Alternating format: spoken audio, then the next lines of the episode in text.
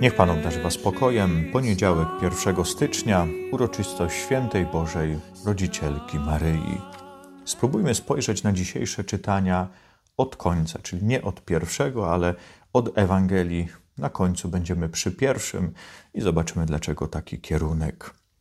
Na pewno pierwszy dzień roku jest to czas podsumowań starego roku, i może czas postanowień na ten nowy rok. Zazwyczaj, jak coś się kończy, to chcemy to jakoś podsumować, chcemy to jakoś zamknąć, chcemy to jakoś ten czas zrozumieć i z tym zrozumieniem, z nadzieją, z tym podsumowaniem wejść w ten nowy rok. I czasami robimy sobie różne postanowienia, od takich najprostszych, że na przykład schudniemy, albo zaczniemy dbać o zdrowie, albo z czymś, z czymś zerwiemy, z czymś, co właśnie nas niszczy.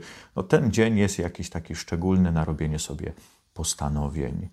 Spróbujmy spojrzeć na to, co, co podpowiada nam dzisiaj Ewangelia, co z tymi wszystkimi wydarzeniami, które miały miejsce w tym już minionym roku.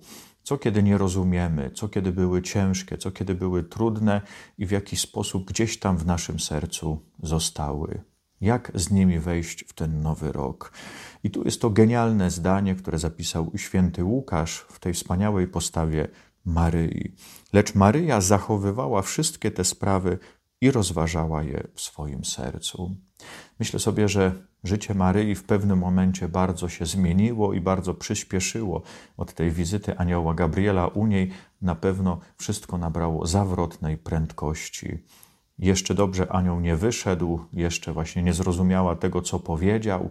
Może zrobiła konsultację z Józefem, który też powiedział o tym, że u niego był anioł, a może od razu Maryja poszła do Elżbiety, tam też się wydarzył cud. Potem wraca, potem pewnie cała wioska huczy i mówi o tym, co się stało. Potem ta droga do Betlejem, narodziny, pasterze, aniołowie, królowie, rzeź niewiniątek, ucieczka do Egiptu, no mnóstwo rzeczy się dzieje. Myślę sobie, że wszystkiego jeszcze nie pojmuję, bo choć jakieś tam pytania próbowała zadawać aniołowi, to on tak trochę rozjaśnił i trochę zaciemnił i sobie poszedł, a może poleciał, po prostu zniknął. I Maryja ma wiarę, wie, że Bóg jest, nie tylko, że jest, ale mu ufa i wie, że On prowadzi to życie, że to jest też Jego historia, Boża historia i Bóg do tej historii ją zaprosił. Dlatego zachowuje te sprawy w swoim sercu i rozważa je. I wie, że w pewnym momencie wszystko się rozjaśni, że w pewnym momencie będzie rozumieć. Na razie wie tyle, ile wiedzieć powinna. To jest jakaś wskazówka dla nas. Nie chodzi o to, żeby zachowywać różne sprawy, które nas obciążają, żeby zachowywać pewne słowa czy wydarzenia, które przyniosły cierpienie, i teraz będziemy jakby wchodzić w pewną retraumatyzację, że jeszcze raz będziemy przeżywać. Tu chodzi o taki spokój i zrozumienie. Dzisiaj nie wiem, czemu to wydarzenie, czemu ta relacja, czemu się rozpoczęła, czemu się skończyła, co miała znaczyć ta kłótnia, czemu takie zmiany w moim życiu. Mogę wszystkiego nie wiedzieć, ale dajmy Panu Bogu i sobie czas. Trochę jak mówi polski poeta Edward Stachura, dajmy czasowi czas. No, I sobie, i Panu Bogu ten czas jest potrzebny i będziemy powoli rozważać, a nieraz myślę sobie przy jakiejś modlitwie, przy czytaniu Słowa Bożego, zrozumiemy to wydarzenie, które miało miejsce parę tygodni, może parę miesięcy czy parę lat temu. Czasami tak się dzieje. Maryja jest tutaj dla nas przykładem tej osoby pełnej kontemplacji i tego chce nas nauczyć. Święty Paweł wyjaśnia nam Boże Narodzenie trochę z innej perspektywy. Mówi, gdy nadeszła pełnia czasu, zesłał Bóg Syna swego zrodzonego z niewiasty, zrodzonego pod prawem i podaje cel tego przyjścia na świat, aby wykupił tych, którzy podlegali prawu, byśmy mogli otrzymać przybrane synostwo. To jest cel Bożego Narodzenia, które ciągle świętujemy i które wokół nas w tej przestrzeni liturgicznej nieustannie jeszcze trwa. Przyszedł Bóg na ten świat, aby nas zbawić i aby wykupić nas od tego prawa.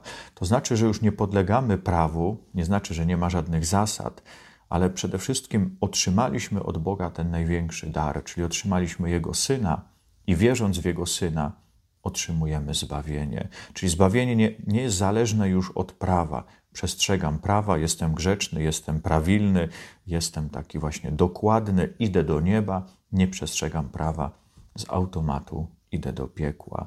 Bo to mniej więcej, tak w skrócie można powiedzieć, o Starym Przymierzu, o tym funkcjonowaniu w prawie. Dzisiaj jesteśmy wykupieni z tego prawa, ale przecież mamy dobre postanowienia na ten nowy rok. Tylko róbmy je w tej optyce, że już teraz jesteśmy kimś innym. W Jezusie Chrystusie jesteśmy dziećmi Boga, jesteśmy Jego synami, jesteśmy Jego córkami, czyli już postępujemy inaczej. Mamy Boga w niebie, możemy do Niego wołać Abba, czyli Ojcze, czyli Tatusiu. Wiemy, kim my jesteśmy, i w tej optyce możemy funkcjonować. Nie zasługując, nie zabiegając o tą miłość i zbawienie, ale wiedząc, że już to mam. I dlatego robię coś dobrego, dlatego słucham Boga, dlatego za nim idę. Więcej, święty Paweł powie, że nie jesteś już niewolnikiem, lecz synem. Czyli tak mamy postępować, jak synowie, jak córki, a jak, nie jak niewolnicy, którzy odrabiają pańszczyznę, żeby za coś przeprosić albo żeby coś zdobyć czy zarobić. I tutaj, jak zawsze, przychodzi ta przypowieść o synu marnotrawnym, jednym i drugim synu. Właśnie jeden i drugi czuje się w tym domu źle, jeden i drugi czuje się jak jakiś niewolnik, jeden ma tą odwagę, żeby pójść i wraca już inny, i w pewnym momencie już wie, że jest synem, synem kochanym. Drugi, no, drugiemu trudniej to przychodzi, bo on naprawdę czuje się jak niewolnik. Mówi: Tyle lat ci służę, nic mi nie dałeś, nic nie mogę robić, tamtemu pozwoliłeś odejść, on teraz wraca i ty wystawiasz przyjęcie. Zachowuje się jak niewolnik. Dzisiaj widzimy te dwie postawy i przed tym przestrzega nas święty Paweł. Nie jesteś już niewolnikiem, ale synem, ale córką i możemy do Boga wołać Abba. I na samym końcu pierwsze czytanie, które może być i na pewno jest życzeniami Pana Boga dla nas na ten cały rok. Niech Cię Pan błogosławi i strzeże, niech Pan rozpromieni oblicze swoje nad Tobą, niech Cię obdarzy swoją łaską, niech zwróci ku Tobie oblicze swoje i niech Cię obdarzy pokojem. Pan z Wami, niech Was błogosławi Bóg Wszechmogący, Ojciec i Syn i Duch Święty. Amen.